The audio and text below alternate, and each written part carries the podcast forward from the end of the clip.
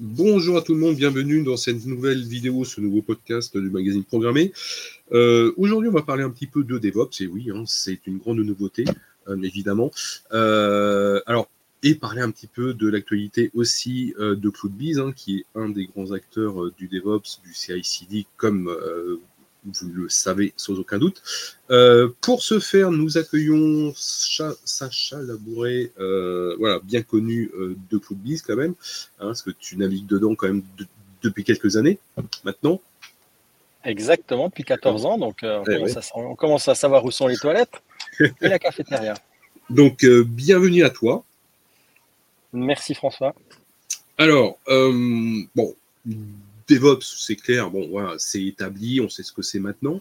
Euh, comment toi aujourd'hui tu vois un petit peu les choses? Parce que euh, on sent qu'on met du DevOps à toutes les sauces, euh, parfois avec de très très mauvaises sauces d'ailleurs, ou pour de mauvaises raisons.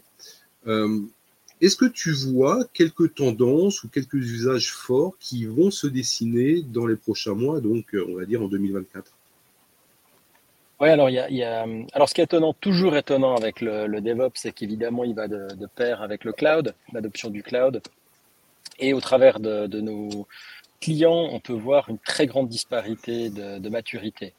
Donc euh, ça va de, clients euh, qui, qui, ont à peine commencé, à vrai dire, qui, font peu ou pas de CI/CD, ça existe encore, euh, plus qu'on peut le croire euh, à des sociétés qui euh, sont matures sur euh, le DevOps, mais qui finalement sont, sont, sont, peu sur le cloud, qui font encore du cloud très traditionnel, c'est-à-dire du data center virtuel plus qu'autre chose, à des mhm. sociétés qui, elles, sont agressivement en train d'utiliser, de, de, des déployer des applications natives cloud, qui font du Kubernetes et, et ainsi de suite. Et donc, du coup, si on regarde un petit peu les grandes tendances, je pense pour, pour l'année prochaine, au travers de ce spectre d'usage, euh, on voit, euh, on, voit, je trouve la, sécurité, la sécurité compliance, donc comment améliorer euh, cette, cette posture au travers de DevOps, ça reste un, très gros sujet, notamment comment réduire l'effet nocif, je dirais, pour les développeurs qui, dans certaines situations, dans beaucoup de situations, sont encore très pollués sur, sur, sur ces aspects-là. On parle beaucoup de platform engineering. Euh, et on, on, parle également beaucoup d'intelligence artificielle et de, et de, LLMs, évidemment. Donc ça, c'est les, trois grands axes de réflexion. D'accord. Alors, c'est très amusant que tu parles euh, de la sécurité de DevOps. Euh, il y a quelques temps, j'ai eu un débat euh, avec une société que je nommerai pas ici, qui parlait de DevOps Sec une autre qui me parlait de DevSecOps. Alors, toi, quelle est la philosophie Est-ce que tu places le sec au milieu ou, à la fin de DevOps? Alors, euh, c'est une bonne, une, bonne. effectivement, on est passé de DevOps à DevSecOps, mm. et je pense qu'il faut qu'on repasse à DevOps. alors, je, je, dis ça un peu en boutade. Une autre boutade que je fais, c'est-à-dire qu'on est, on est, on est passé, on croyait faire du shift left, on a fait du shift left. Euh, mais ça, je l'ai pas dit parce que ça serait serait pas bien sur un podcast. Mais c'est le problème en fait, c'est-à-dire que on, on, a, on a découvert avec euh, l'intégration continue et le déploiement continu la notion de pipeline. C'était un outil pour obtenir de la vélocité, pour aller plus vite, pour automatiser, pour réduire la friction. Et on a, on a eu une première vague d'adoption qui était fantastique, qui nous a donné ça. C'était tellement fantastique qu'on s'est dit, mais on va l'utiliser pour tout et n'importe quoi. Et euh, on s'est vu, par exemple, dans le domaine de la sécurité, finalement, à remplir les pipelines de, de un scanner, deux scanners, cinq scanners, euh, un petit peu de compliance par-ci, par-là. Et pour finir, on a tué la vélocité. On, a, on a tellement pris en otage euh, cette notion de pipeline qu'aujourd'hui, il, y a trois, euh, y a trois blocs qui appartiennent euh, à l'équipe de développement, puis il y en a onze qui appartiennent à d'autres équipes. Et, et, finalement, on arrive à ce point de, de rupture où finalement les développeurs se disent mais nous on est des, des, DJ qui passons d'une application à l'autre à, aller voir tout ce qu'on nous raconte sur ces notifications et, et ça va plus du tout. Donc ça, c'est un point d'inflexion qu'on a très, clairement rencontré. Beaucoup de sociétés savent pas encore comment régler ça. Euh, le pire, c'est que beaucoup de sociétés finalement sont même pas encore arrivées à la sécurité dans, le DevOps. Donc, euh, on, espère pour elles qu'elles vont prendre une meilleure approche dès le début. Et puis notre vision, c'est simplement qu'il faut sortir la sécurité et la compliance des, des pipelines de vélocité, donc avoir une vision claire sur la vélocité DevOps traditionnelle, et en parallèle mettre en place des, des, des, des solutions qui peuvent être elles-mêmes des pipelines euh, pour tout ce qui est sécurité et compliance, mais qui font plus de travail. Donc au lieu de simplement tout dropper sur les développeurs en leur disant bonne chance avec une petite tape dans le dos, mais c'est de se dire on a une responsabilité pour trier ces informations, dédupliquer ces informations, euh, mettre ça en parallèle avec le type d'application. Est-ce qu'on a du back-office, euh, auquel cas certains problèmes de sécurité sont peut-être pas si graves, sont peut-être pas si urgents que ça, d'autres qui sont vraiment du front-end, du e-commerce où il y a des plus gros risques. Donc il y a tout un travail, euh, des, des devoirs à faire à la maison qui sont nécessaires pour que quand on va vraiment avec des découvertes, elles soient prioritaires, elles soient ciblées, elles soient pour les bonnes équipes, avec un, une demande qui est très précise. Et je pense qu'on est, on est euh, là je prends l'exemple de la, la, sécurité de la compliance parce que c'est un, un, sujet très clair, mais on est en plein dans cette mouvance de dire, OK, on a beaucoup qu'on veut faire, euh, essayons de, de, refocaliser un petit peu les, les, choses, donnons du focus à nouveau aux développeurs. Euh, donc voilà, c'est l'observation principale de où je mettrais sexe, c'est peut-être ailleurs. Mais pourtant, euh, quand on regarde un petit peu à l'origine, l'idée n'était pas forcément mauvaise de vouloir. Elle est excellente. Oui, mais c'est la ouais. manière de l'implémenter qui n'a pas été forcément la bonne. C'est ça, et, et, et personne n'est coupable en tant que tel. Hein. C'est une évolution naturelle. On, on, est un petit peu comme une balle, euh, balle de flipper, c'est-à-dire que selon euh, l'évolution, on va, on va taper un coin ou un autre. Euh, si on, part euh, sur l'approche d'une équipe de développement, et c'était d'ailleurs souvent le cas, les développeurs avaient eux-mêmes un scanner de sécurité et apprenaient à optimiser les choses au fur et à mesure et avoir une sorte de bon sens. À partir du moment où on a eu une maturation du, DevOps, on voit bien les, les, équipes DevOps centralisées dans les sociétés ont pris entre guillemets le pouvoir sur euh, l'industrialisation du DevOps et se sont dit bon au lieu de laisser les équipes faire les choses en, espérant que ça se passe bien, on va s'assurer que ça se passe bien et on va euh, on va vraiment industrialiser c'est le mot ce, ce, ce, processus et puis les équipes de, sécurité, les équipes cybersec euh, elles, elles ont aussi, elles sont mesurées à la fin de l'année pour que ça se passe bien. Donc chacun est mesuré pour que ça se passe bien dans leur domaine. Et puis ça se passe bien avec un scanner, mais ça se passe mieux avec huit scanners parce que effectivement, euh, il y a peut-être des petits bouts que l'un va faire mieux que l'autre. Il y a différents types d'assets. De, Donc euh, voilà. Et à partir du moment où on a une, pléthore de ces outils parce que c'est tentant de le faire, il y a bien quelqu'un de l'autre côté qui doit manager tous ces signaux. Et, euh, et c'est là qu'intervient le problème. Est-ce que euh, ça fait partie des responsabilités d'un éditeur comme CloudBees de d'expliquer un petit peu les choses, voire de reculer sur certains thèmes euh, qui paraissaient effectivement opportuns à un moment donné, mais qu'aujourd'hui, ben, on se rend compte que c'est pas forcément une bonne idée. Oui, clairement. Euh, cette, euh, boule de flipper, ça nous rappelle tous une chanson des, années 90, j'imagine. Mais on, on, est, on en est tous responsables d'une certaine manière. Et euh, moi, la façon dont je représente souvent le DevOps pour l'expliquer euh, au marché, c'est de dire il y a eu trois phases de DevOps. Enfin, aujourd'hui, il y en a eu trois. Euh, on est au début de cette troisième. La première, c'est vraiment cette, adoption de DevOps qui s'est faite grassroots hein, par les développeurs. On prend un, vieux, vieil ordinateur, on le met sous le bureau avec, Jenkins. et, le pouvoir était dans les mains des développeurs quand on a observé que ça se passait bien, qu'on gagnait de l'efficacité, on s'est dit mais pourquoi laisser ça uniquement à ces quelques équipes qui ont compris?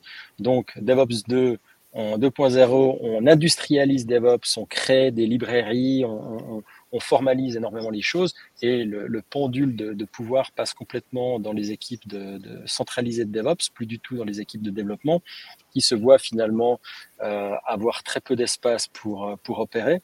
Et puis maintenant, on a un petit peu ce retour de balancier où on se rend compte qu'on a trop formalisé est peut-être pas assez bien formalisé et qui a, on doit redonner la, la, la créativité euh, aux développeurs, plus de pouvoir et aussi les, les, aider dans leurs tâches et pas simplement prendre en otage leur, leur pipeline. Donc on est dans cette approche. Et, et, et CloudBees aujourd'hui, nous, on a euh, la plupart de nos revenus qui viennent du DevOps 2.0, euh, du DevOps 1.0 et puis aujourd'hui, on participe avec notre nouvelle, offre SaaS euh, à, cette, euh, à cette vague du 3.0. Euh, mais on, on, arrive là uniquement parce que le marché évolue, l'adoption a lieu et on, on, découvre de nouveaux types d'usages, de nouveaux problèmes. C'est naturel finalement. Est-ce que tu penses que, euh, alors, on parlait beaucoup aussi d'automatisation, qu'on allait tout automatiser, que c'était dans une certaine logique des choses. Hein, euh, on l'a vu avec un certain nombre d'acteurs. Euh, donc ça, c'est le premier point. Et le deuxième point, bah, c'est évidemment euh, depuis un an tout ce qui est IA générative, IA qu'on intègre dans les solutions IT, etc. Comment tu le vois, toi, dans tes propres outils? Parce que il y a une logique marché, effectivement, il y a une logique de fonctionnement de l'outil, il y a la logique de l'usage. Euh, est-ce que les trois sont conciliables ou est-ce qu'il faut prendre à chaque fois euh, le moins pire ou le meilleur? Dans le, terme de, dans, dans le cadre de l'intelligence artificielle en particulier ou... Ah, ou, ou, même de, de l'automatisation, parce que très, très régulièrement, on nous dit, bah si, si, t'inquiète pas, nous, on automatise tout, euh, comme ça on décharge les équipes du travail, et dans l'IA, euh, il nous dit oui, bah, c'est la phase 2 de l'automatisation, mettre de l'IA partout, et, mais comme ça, on est encore plus tranquille. Oui, alors comme, tout, comme tous nouveaux outils, hein, on, va, on, va, on va se reprendre des coups de clavier euh, sur les doigts par moment, euh, et, par d'autres moments, ce sera des victoires. À l'heure actuelle, en ce qui concerne DevOps, je pense qu'on aura des bénéfices réels sur l'intelligence artificielle. Pourquoi? Parce que si on pense parfois la critique qui est faite à l'intelligence artificielle de manière générique dans le domaine du, développement logiciel, c'est vraiment euh, le, le, bout du tunnel, c'est l'intelligence artificielle générale où on parle du c'est plus du low code, c'est du, du, du, des agents qui produisent ce qu'on a dans notre tête, c'est merveilleux, ou dramatique, c'est selon. Mais euh, c'est ça la vision ultime. Et, et, là, on peut passer des heures à parler de science-fiction, à, à, partager son opinion. C'est un peu l'équipe bleue contre l'équipe rouge. Ouais. Je suis pas sûr qu'on arrivera à, à, vraiment avoir une, une, une, finalité dans ce genre de discussion. Et, et c'est clairement parce que finalement, on parle de quoi? On parle d'un input, d'une entrée de données qui est faible, c'est-à-dire j'ai une vision, c'est une application qui fait ça, et en sortie, on veut quelque chose qui est, euh, qui est très large, hein, euh, un back-end, un UI et tout ça, qui est donc forcément sous-spécifié. Et donc, on se dit, euh, mais quand est-ce qu'on pourra vraiment avoir quelque chose de fiable? Dans le cadre du DevOps, on est dans une situation très différente. Il y a énormément de cas qui sont très bien spécifiés, qui sont, on pourrait le dire, surspécifiés. Euh, si on prend par exemple les problématiques de sécurité dont on parlait il y a quelques minutes, on se retrouve finalement aujourd'hui avec un des problèmes qui est je suis un développeur, j'ai fait une partie de mon code et soudain je me reprends cinq feedbacks de cinq scanners différents sur une erreur dans mon, dans mon code. Et ça aujourd'hui, ça m'est retransmis tel quel et je dois jouer euh, au DJ euh, en passant d'une interface à l'autre, en me loguant et ainsi de suite et essayer de comprendre ce qu'on me dit. Ça, c'est très pénible aujourd'hui. Euh, si on parle d'intelligence artificielle et, et de LLM en particulier, ça veut dire que d'un point de vue de l'input, j'ai un code, j'ai cinq fois euh, un commentaire qui me dit ce qui est faux sur ce code d'une manière légèrement différente. Et ce que, ce que je peux déjà faire, c'est qu'on m'explique, mais c'est quoi Si je prends ces cinq feedbacks, c'est quoi la demande appliquée à ce code? Et on peut même dire, est-ce que tu peux me corriger ce bout de code, ces quelques lignes de code par rapport à ce feedback?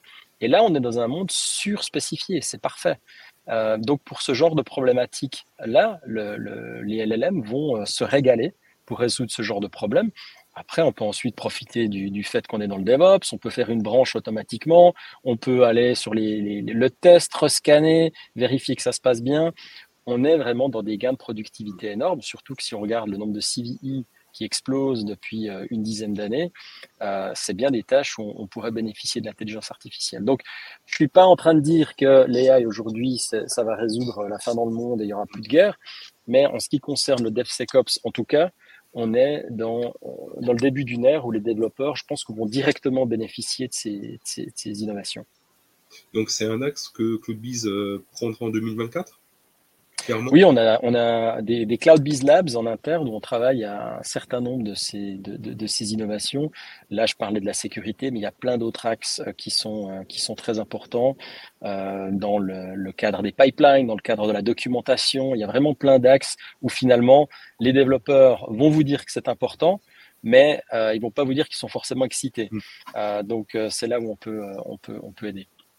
D'accord. Et qu'est-ce qu'on peut s'attendre comme nouvelle fonctionnalité attendue euh, pour 2024 Est-ce que tu as déjà une idée euh, de ce qui peut être proposé, en tout cas ce que tu peux déjà euh, dire? Bon alors, pour nous, une grande, évidemment un grand axe de travail, mais c'est une vision peut-être un petit peu interne pour commencer, mais, mais, mais pour nous, c'est évidemment le cette, cette, nouvelle, euh, cette nouvelle ère pour CloudBees finalement, puisque euh, si on, si, pour ceux qui ont suivi l'historique de, de CloudBees, euh, on a commencé comme une société purement SaaS. On, mmh. faisait, euh, on avait une des premières offres, on pouvait stocker son code, faire du CI, du CD, du déploiement. C'était avant que les containers existent personne ne savait ce qu'était Docker, ça n'existait pas. on faisait du LXC, on faisait du C-Groups, donc c'était c'était le Moyen Âge des containers. Et, euh, mais on était trop tôt par rapport au marché, donc ensuite on s'est recadré sur le CI, le CD logiciel, donc des offres logicielles pour les entreprises.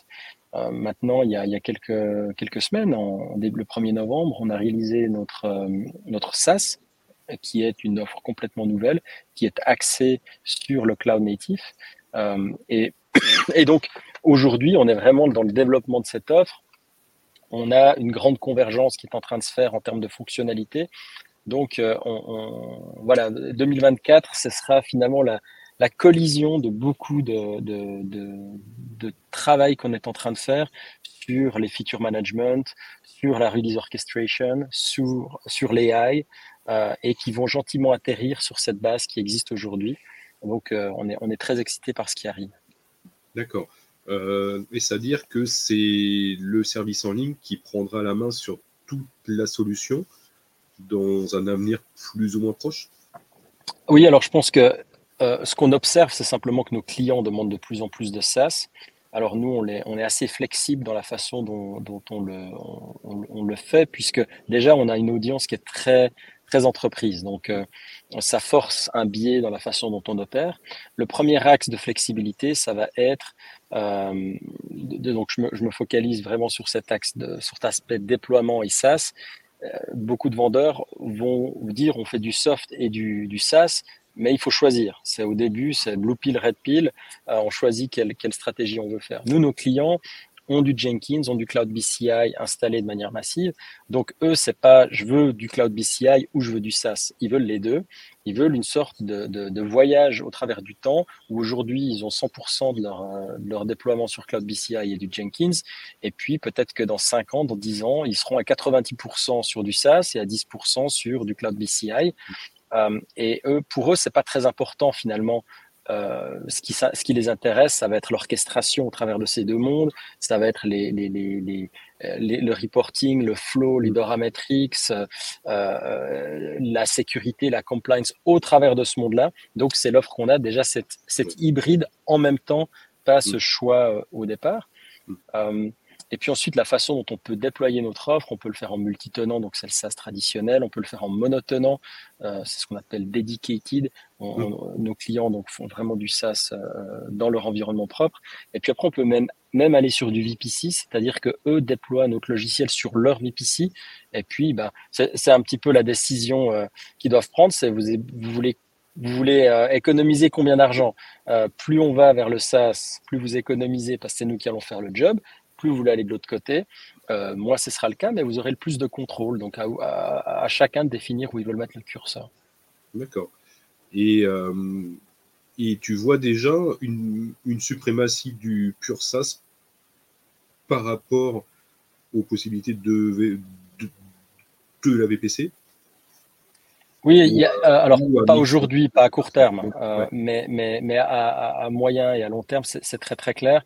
Il y, a, eu deux raisons pour lesquelles les, sociétés généralement n'étaient pas très chaudes sur le SaaS. La première était simplement technique. Elles avaient accès à des, des, systèmes en back-office où il fallait être proche de ces systèmes, il fallait une hmm. latence réduite. Si on veut faire du CI/CD sur un mainframe, euh, c'est plus facile d'être à côté que, que pas. Euh, Ça, c'est les contraintes objectives. Euh, après, il y avait des contraintes subjectives. Ça a été toujours, mais ça, c'est toujours été un, élément un petit peu euh, euh, perturbant pour moi, je dois dire, je dois l'avouer. quand je voyais des sociétés, des très grosses sociétés utiliser Salesforce, par exemple, pour mettre l'entier de leur pipeline de déploiement, mais pipeline business. Donc, c'est des entreprises cotées en bourse qui vont mettre l'ensemble des listes de leurs clients, de leurs opportunités en cours, de leur business. Donc, on peut prévoir en gros le, résultat qu'ils vont faire le trimestre prochain en bourse et se faire beaucoup d'argent avec ça. Et pas de problème, on s'est mis au SaaS euh, il y a une quinzaine, une vingtaine d'années. Et puis en ce qui concerne le, le, code, alors là, il y avait une sorte d'allergie, de peur, de crainte. Euh, comme si, euh, si on est un créateur de véhicules, euh, le créateur du pays d'à côté va, va, va, voler votre code. Et, enfin, il y, y, a un danger en termes de, de, de, légalité qui est tellement extrême et de risque de leak. J'ai toujours trouvé cette, cette, soit on a peur, soit on n'a pas peur, mais, mais j'ai trouvé, toujours trouvé cette dualité entre le business et la tech assez surprenante. Et je pense que ces mentalités évoluent fortement. Covid a aidé. Et aujourd'hui, on, on, est en train d'accélérer vers le SaaS à une vitesse phénoménale. D'accord, très très bien. Bah, écoute, ce sera le mot de la fin, parce qu'on est déjà à plus de 20 minutes. Euh, voilà. Euh, mais en tout cas, un grand merci euh, de ton retour et de ta perspective pour 2024. C'est toujours intéressant d'avoir ce genre de retour très terrain quand même. Euh, voilà. Donc, euh, ce podcast euh, et tous les autres, vous le retrouverez sur la plateforme Ocha et sur programmer.com, ainsi que sur notre chaîne YouTube. Sacha, un grand merci à toi. et puis, on se dit à bientôt pour d'autres nouvelles autour du DevOps et de Biz. Merci François, toujours un plaisir.